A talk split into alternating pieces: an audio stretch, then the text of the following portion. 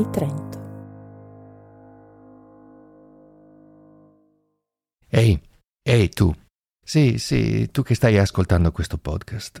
Allora, oggi sarà una puntata molto particolare, perché oggi cercheremo di, di esplorare quei limiti nostri umani che, che, tutti abbiamo, insomma, quando cerchiamo di, di, raccontare cose, di esprimerci, quando molto spesso non troviamo le parole giuste per dire quello che vogliamo dire. A me capita spesso, poi con il lavoro che faccio, anche adesso, proprio in questo momento, mentre sto parlando adesso di fronte a questo microfono, io mi ritrovo esattamente in quella situazione di voler dire certe cose e magari non trovo le parole giuste, non, non so bene come argomentare certi pensieri. Eh, ecco, Oggi faremo esattamente questo, andremo a capire come funziona il nostro linguaggio, almeno un pochino, insomma, alcuni meccanismi del nostro linguaggio. Lo faremo assieme alla professoressa Patrizia Cordin del Dipartimento di Lettere e Filosofia dell'Università di Trento, che io ringrazio da subito perché con la professoressa Cordin, come vedrete, come ascolterete, faremo dei giochi, ci sarà bisogno di un po' di senso dell'umorismo da parte di tutti, perché sono un po' in difficoltà, perché questo è un argomento che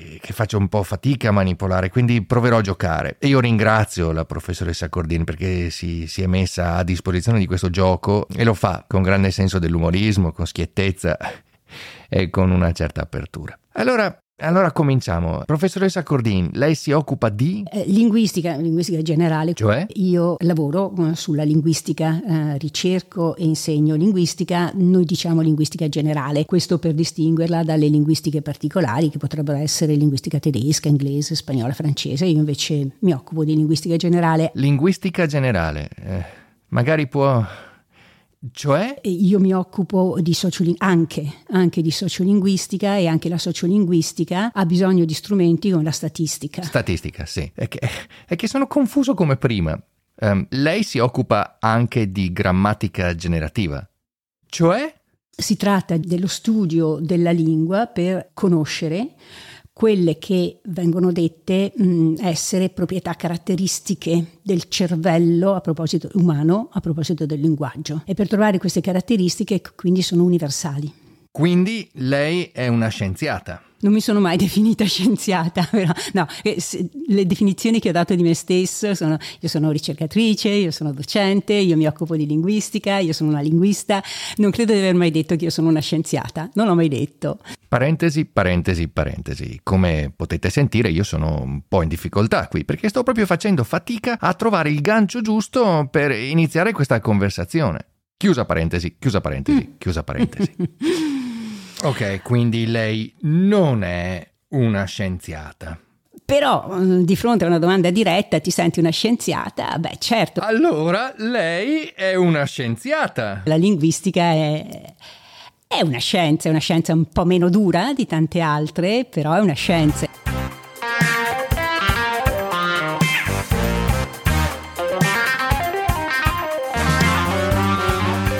Quindi in senso stretto direi sì. Ok, quindi, quindi eh, mi faccia capire, lei, lei è una scienziata? Non mi viene da definirmi scienziata, ma chissà, anche un matematico forse chissà, si definisce scienziato un matematico? Forse no, forse dice io sono ricercatore di matematica o io studio, boh, non lo so.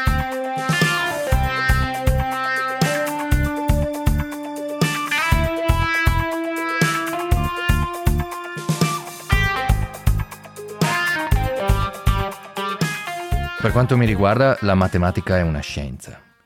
E però anche la linguistica è una scienza, se si utilizza il metodo scientifico, no? se si fanno degli esperimenti che sono riproducibili e così via, tutte quelle belle cose che impariamo a scuola. Però a scuola non insegnano linguistica. La linguistica di fatto non si fa. Oh, finalmente abbiamo trovato un punto di accordo. Prima dell'università, perché alle scuole superiori, alle scuole medie superiori si fa grammatica e solo pochissimi insegnanti, io credo, riescano a trasformare la grammatica in qualche cosa che è riflessione sul linguaggio. Forse perché ci sono tante materie e aggiungere un'ulteriore materia renderebbe il curriculum scolastico troppo denso. Ci sarebbero molte, molte opportunità già alle scuole superiori di partire dall'esperienza che gli studenti hanno, perché tutti noi abbiamo esperienze linguistiche di vario tipo dalla lingua nazionale al dialetto, dal registro colloquiale al registro più eh, sorvegliato, oralità, scrittura, quindi partendo proprio da quello che gli studenti usano e conoscono, di fargli fare delle riflessioni e dei confronti. Ecco, questo sarebbe già una bellissima premessa per poi sviluppare discorsi più articolati. Ah, questo ragionamento è proprio interessante. Le va di mm, eh, articolare in maniera un po' più articolata? Oddio, quali sono le parole? Eh, eh, ci può spiegare un po' meglio? Eh, cioè? E a volte lo studente, ah, questo testo è bellissimo, sono affascinato da... e quindi c'è tutta questa, come dire, impressione No? Questa opinione che a volte non si riesce nemmeno a, non riescono nemmeno a giustificare, no? Sì, ho capito, ho capito cosa intende dire. Un po' come quando, per esempio, vedo un film e, e, poi non so spiegare perché mi piace. Dico mi piace, mi piace, ma perché ti piace? Oppure leggo un libro, non si riesce a fare dell'analisi, no? Un po' quello che dice. Ma mi scusi, però forse il motivo per cui la linguistica non si studia a scuola è perché effettivamente non ha delle ricadute applicative evidenti. La linguistica eh, può avere, in alcuni casi ha, e in maniera molto evidente, anche delle ricadute applicative. Davvero? Ha voglia di elaborare? proprio queste scelte di politica linguistica, no? Per esempio, ci possono essere delle scelte di, che ne so, in, allora introduciamo nella scuola il tedesco, invece che 8 ore di tedesco, e cancelliamo l'inglese, oppure eh, inglese e tedesco insieme, oppure chiediamo il patentino mh, mm, di ladino a tutti quelli che vogliono insegnare nella scuola. La linguistica per le scelte politiche. Queste sono decisioni politiche che richiedono però a monte delle scelte no? di politica linguistica proprio. E avere delle conoscenze in ambito linguistico per vedere che cosa è meglio e che cosa no, è chiaro che è molto importante per queste decisioni, per queste mm, scelte, quindi questa è una caduta applicativa. Altro? Pensiamo ad esempio comunicazione medico-paziente. Mm? Comunicazione medico-paziente può avere degli, un'influenza grossissima sulla reazione del paziente rispetto a quello che gli è comunicato. Uno, il paziente potrebbe non capire niente di quello che gli è comunicato, potrebbe invece potrebbe capire ma un messaggio molto negativo. Eh sì, è vero, e, e a volte i medici possono essere parecchio criptici. Ad ogni modo, eh, sapersi esprimere bene, conoscere le parole giuste è fondamentale, saper comunicare bene. E, e questo è, è, è, uno degli obiettivi della... E la linguistica poi appunto si occupa di linguaggio, il linguaggio ce l'abbiamo tutti, no? Proprio qualcosa eh, che ci accomuna, cioè la, le lingue, la lingua è nostra, quindi insomma è uno strumento che tutti usiamo, è bene che lo usiamo con consapevolezza. Ed ecco che si apre un altro fronte molto interessante, cioè sapersi esprimere, saper trovare le parole giuste, articolare bene i pensieri, è un chiarissimo segno di intelligenza. Ma a quelli che non lo sanno fare, che non sono capaci di esprimersi, eh, possiamo dire che non sono intelligenti? A volte ci sono persone anche che non parlano bene, eh, come dire, eh, usando un termine abusato e sono intelligentissime, cosa vuol dire? Hanno una capacità però di comprendere no? molto forte. Sì, certo, è vero, è vero. L'intelligenza è qualcosa di molto più vasto, spesso facciamo anche fatica a, definire che cos'è l'intelligenza. Però è anche vero, appunto qui il tema linguaggio pensiero, è anche vero che ehm, il modo in cui noi denominiamo la realtà ci aiuta a comprenderla meglio. Giusto. Perciò se abbiamo dei nomi corretti, no? se non ad esempio evitare i genericismi o usare anche il femminile laddove si può usare, uh, dare un nome preciso invece che un nome di un sinonimo che però non è sinonimo, ci aiuta a capire meglio la realtà. Cioè io la conosco se la nomino. Io ciò che non nomino non conosco e se non conosco faccio fatica anche a capire come usarlo, come funziona, come pensarlo in maniera critica. Un po' come quando smonti un oggetto, che ne so, un orologio, e poi lo sai ricostruire benissimo. Allora sì che puoi dire di conoscerlo. Allora il legame fra lingua e conoscenza è molto forte perché se io denomino qualcuno, do un nome a qualcuno o a qualcosa, ho aggettivi per qualcuno o qualcosa, lo conosco meglio, però è conoscenza, non è intelligenza.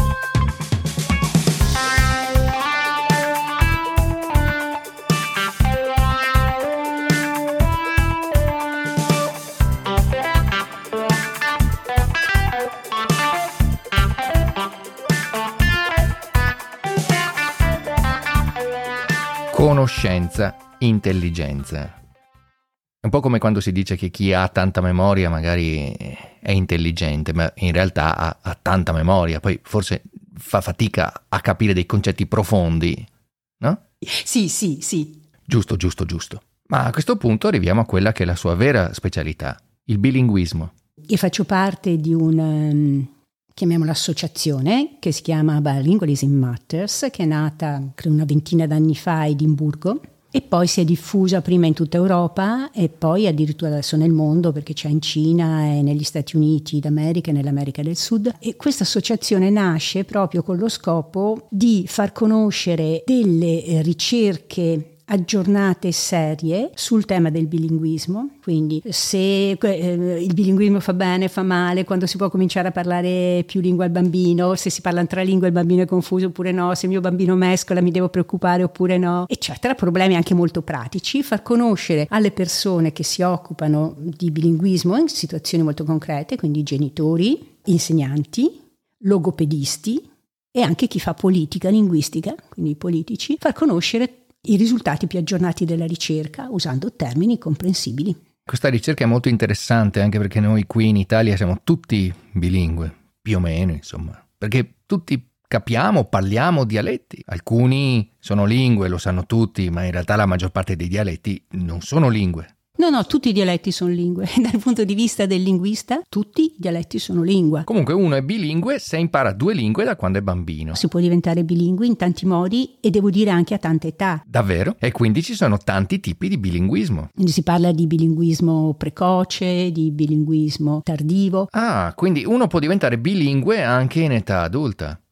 Interesting. A varie età ci sono caratteristiche diverse di questo bilinguismo, ma c'è un bilinguismo anche di chi impara e parla tranquillamente eh, un'altra lingua in età adulta. Sì, ma allora tutti sono un po' bilingue. Il bilinguismo non vuol dire avere eh, la, la, stessa qualità e la stessa quantità per le due lingue, cioè le due lingue non vuol dire. Una volta dicevano così, no? Che il bilingue è chi padroneggia perfettamente due lingue, ma non esiste.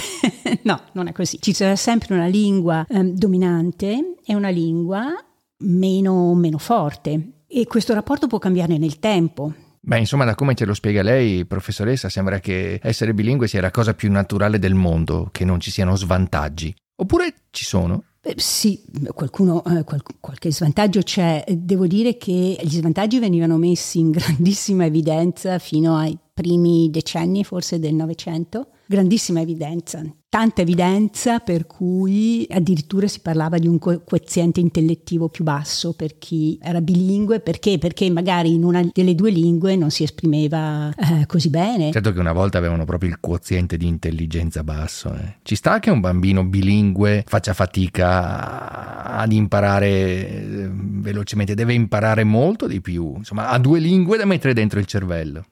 Ma qual è la situazione tipica per cui un bambino diventa bilingue? Un bambino può essere bilingue perché appunto in casa ha il genitore di una lingua eh, e un altro genitore di un'altra lingua e quindi già in casa le sente tutte e due, non è detto poi che le parli perché il bambino sceglie, alla fine sceglie, ci sono bambini, le capisce, ne ha la competenza, quindi si, si deve distinguere anche fra un bilinguismo attivo e un bilinguismo passivo. Il bilinguismo attivo è quello che produce, no? di chi produce, quello passivo di chi capisce ma magari per la produzione sceglie sempre solo una lingua. Quindi dicevano che i bambini bilingue, proprio per questa fatica di dover imparare due lingue, erano ritardati. Il bambino ha comunque bisogno di più tempo per arrivare, almeno per alcune strutture, al livello di un bambino che è monolingue. Quindi ha bisogno di più tempo, giusto? Quindi ha bisogno di un po' più di tempo, però è, una, è uno svantaggio che si supera, no? quindi ci può essere un lieve ritardo per l'acquisizione di alcune appunto strutture o lessi, o lessico. Per le strutture sicuramente si supera abbastanza presto, il bambino supera abbastanza presto questo svantaggio. Per il lessico ci vuole più tempo. Ah, quindi non è che, che il bambino bilingue o la persona bilingue, che ne so, sviluppi dei superpoteri. Il cervello ha dei limiti dopo tutto. Poi il lessico di un bilingue, allora di per sé può essere uguale o addirittura maggiore di quello di un monolingue. Però per ciascuna lingua no. Ma sì, ma sì, certo, è ovvio, no? È pur sempre un cervello umano con tutti i limiti che conosciamo. Professoressa Cordina, voglia di farci un esempio un po' più concreto? Io ho due mh, mm, nipotine, pronipoti, sì, figlie di un nipote, che sono bilingui perché in casa i genitori sono italiani, parlano italiano, ma loro vivono a Londra e quindi hanno frequentato, sono abbastanza giovani, cioè sono ancora alle scuole primarie, elementare, però frequentano amici, amiche e scuola inglese, quindi insomma un perfetto British uh, accent. Eh, ora stanno probabilmente rientrando in Italia, l'altro giorno la, una delle due bambine si trovava um, a camminare con la mamma in centro, la mamma è stata for- fermata da una signora che conosce conosceva, chiacchieravano e questa signora diceva ma perché allora lei ha intenzione di tornare? Ma forse sì, ma come si, lei come si trova a Londra, come si trovava, eccetera. Bene, conversazione è andata avanti, a casa la bambina ha detto mamma, ma chi era lei? ma chi era lei? La mamma ha detto: Ma sai, si usa, non ci conoscevamo molto bene, dava del lei, invece insomma, ha spiegato questa differenza. Ah, che difficile! Io avrei detto tu, tu, tu, tu.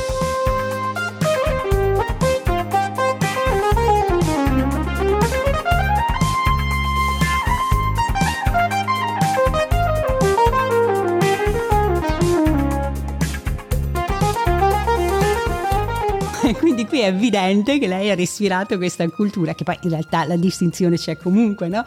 Anche con you c'è una distinzione, però non grammaticale, quindi la bambina subito, e questo è tipico tra l'altro dei bambini bilingui che hanno una grandissima sensibilità verso quello che succede nella lingua, cioè si accorgono di quello che succede nella lingua, mentre altri bambini magari non avrebbero nemmeno fatto caso a questa cosa, invece lei subito ha fatto il confronto e ha sottolineato questo. Mm.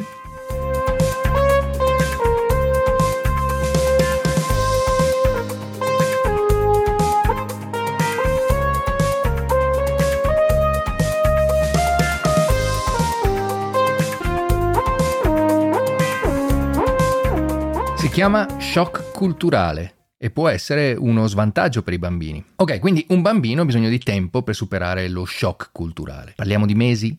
Di anni? Però ecco, come tempi e come, come tempi sicuramente c'è bisogno di più mesi e di più, a volte anche di qualche anno in più per il lessico per arrivare allo stesso livello quantitativo. Fino a qualche decennio fa era molto difficile trovare persone bilingui. Erano rari, Adesso, con tutte le opportunità che abbiamo, quasi tutti i giovani parlano due lingue, se non tre o quattro. Si vedono film in lingua originale, si ascoltano podcast a paesi lontani, si viaggia, si cerca lavoro all'estero e quindi il bilinguismo regala tanti vantaggi. E, per esempio? Ehm, quindi il vantaggio di immergersi in maniera più forte e più diretta in una cultura e questo forse è uno dei vantaggi più noti. Vantaggio di trovare più facilmente lavoro, che, che questo vantaggio noto, quindi vantaggi di tipo sociale, economico. Vantaggi di cui si parla ultimamente sono vantaggi, si dice, cognitivi, cioè soprattutto per i bambini, se i bambini presto sono bilingui, anche se il bilinguismo può essere del tutto sbilanciato, cioè appunto più forte in una lingua e meno forte in un'altra. I bambini sono abituati a tenere eh, latente una delle due lingue, cioè sono abituati ad avere due lingue e a usarne una a seconda della situazione dell'interlocutore. Questa è una specie di ginnastica del cervello, cioè con questo controllo, i bambini sono abituati a controllare quello che succede e pare che questo controllo linguistico abbia conseguenze anche sull'attenzione, hanno un'attenzione selettiva più forte, un controllo esecutivo anche si dice più forte, quindi ha dei vantaggi che sono proprio legati a dice, questa sfera cognitiva. Ok, mi piace questa cosa del bilinguismo. I like it. Professoressa Cordin, eh, le faccio un'altra domanda. Mm, imparare una lingua, cioè sviluppare questa capacità di essere bilingue, di, di pensare in più lingue diverse, ecco, può avere dei vantaggi di tipo cognitivo? Pare che il um, bilinguismo non fermi malattie come l'Alzheimer, sicuramente, o come la demenza senile, non le ferma assolutamente, ma le rallenta cioè no, fa sì non tanto che si possano evitare, ma pare, questo da studi che colleghi hanno fatto, anche colleghi di Edimburgo in particolare, pare che si manifesti con qualche anno di ritardo. Quindi va bene imparare lingue. I like it. Di conseguenza è giusto, come dire, stressare i bambini perché imparino nuove lingue. Io non userei il termine di stressare i bambini per imparare nuove lingue. Sì, però a scuola, eh? Che stress. Come direbbero gli inglesi, It's a lot of stress. Cioè, le nuove lingue dovrebbero essere sempre viste come qualcosa di divertente, un'opportunità. Certo, ancora a scuola diventa una disciplina per cui hai il tema, l'interrogazione, viene giudicato e chi me lo fa fare, chiaro. E forse imparare le lingue a scuola non è facilissimo. La scuola è di per sé un ambiente un po' artificiale per imparare le lingue, è difficile renderlo del tutto spontaneo. In un ambiente spontaneo credo che il bambino non sia stressato, anzi Normalmente mm, se la cava benissimo, inventa, usa i gesti, impara presto, impara prestissimo, quindi ecco, non dovrebbero essere stressati. Vabbè, ma la scuola è un ambiente stressante, se non altro per il semplice fatto che l'insegnamento è per lo più standardizzato e che ci sono i voti, i giudizi. Cambiamo argomento. La musica può essere considerata una lingua?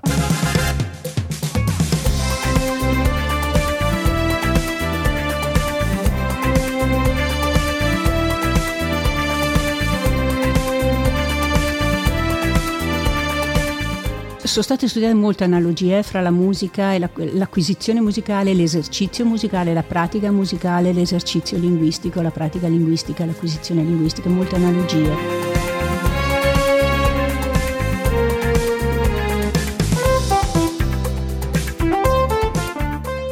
Ora non, non, sarà esattamente la stessa cosa, cioè la musica è, una, sì, è un modo di comunicare che richiede esercizio, che richiede continuità, che rimane, quindi insomma ci sono queste caratteristiche, queste analogie con la lingua, non è esattamente però uh, la lingua orale, no? E quindi non so se posso dire che è esattamente la stessa cosa, però sono stati studiati casi, ecco questo è interessante, eh, ci sono degli studi abbastanza recenti che mostrano che bambini che studiano musica hanno una predisposizione molto forte per l'acquisizione e l'apprendimento di più lingue, più di altri bambini che non studiano musica, quindi anche la musica evidentemente favorisce, ecco, favorisce questo apprendimento e questa acquisizione.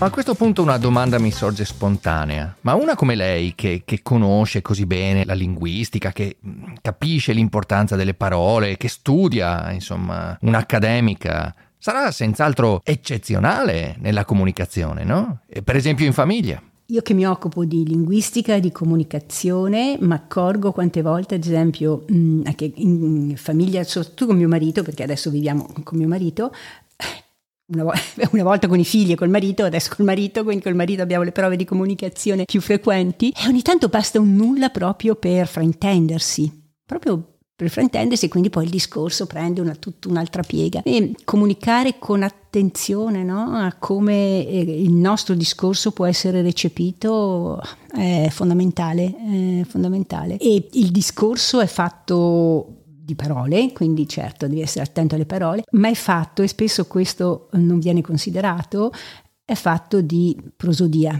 Cioè? Cioè quello che conta è anche l'intonazione. Io posso dire la stessa parola con due intonazioni diverse, la comunicazione che passa è diversa. Ah, ho capito. Eh, quindi anche un controllo importante, anche il controllo proprio su No? l'intonazione che noi usiamo, come, come, le buttiamo lì le parole. Insomma, anche lei che è un'esperta di linguistica, alla fine è un essere umano e vive in questa incredibile complessità che, che è il nostro mondo, la nostra società, nella complessità della lingua.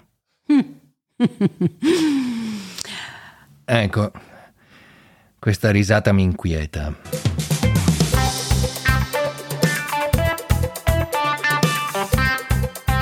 A volte ho come l'impressione che, che non trovo le parole per spiegarmi. Soprattutto quando sono di fronte ad una professoressa di linguistica. Mm. Forse perché sono bilingue? sì, sì, sì, sì, sì, sì. Ecco. Che incontro stranissimo. Thank you for your time, professoressa Cordin. È stato molto bello scambiare for chiacchiere con lei. Grazie per la sua disponibilità a stare un po' al gioco oggi. Arrivederci. O dovrei dire goodbye.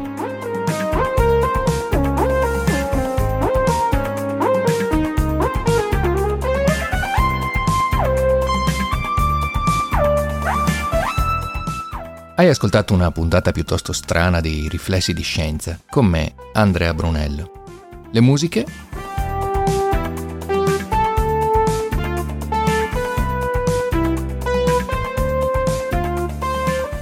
sono originali e sono composte ed eseguite da Stefano Oss. Riflessi di Scienza è una produzione dell'Università di Trento in collaborazione con Ardito Desio. Ci puoi trovare in tutti i maggiori canali di distribuzione di podcast come Apple, Spotify, Google. Ciao ciao!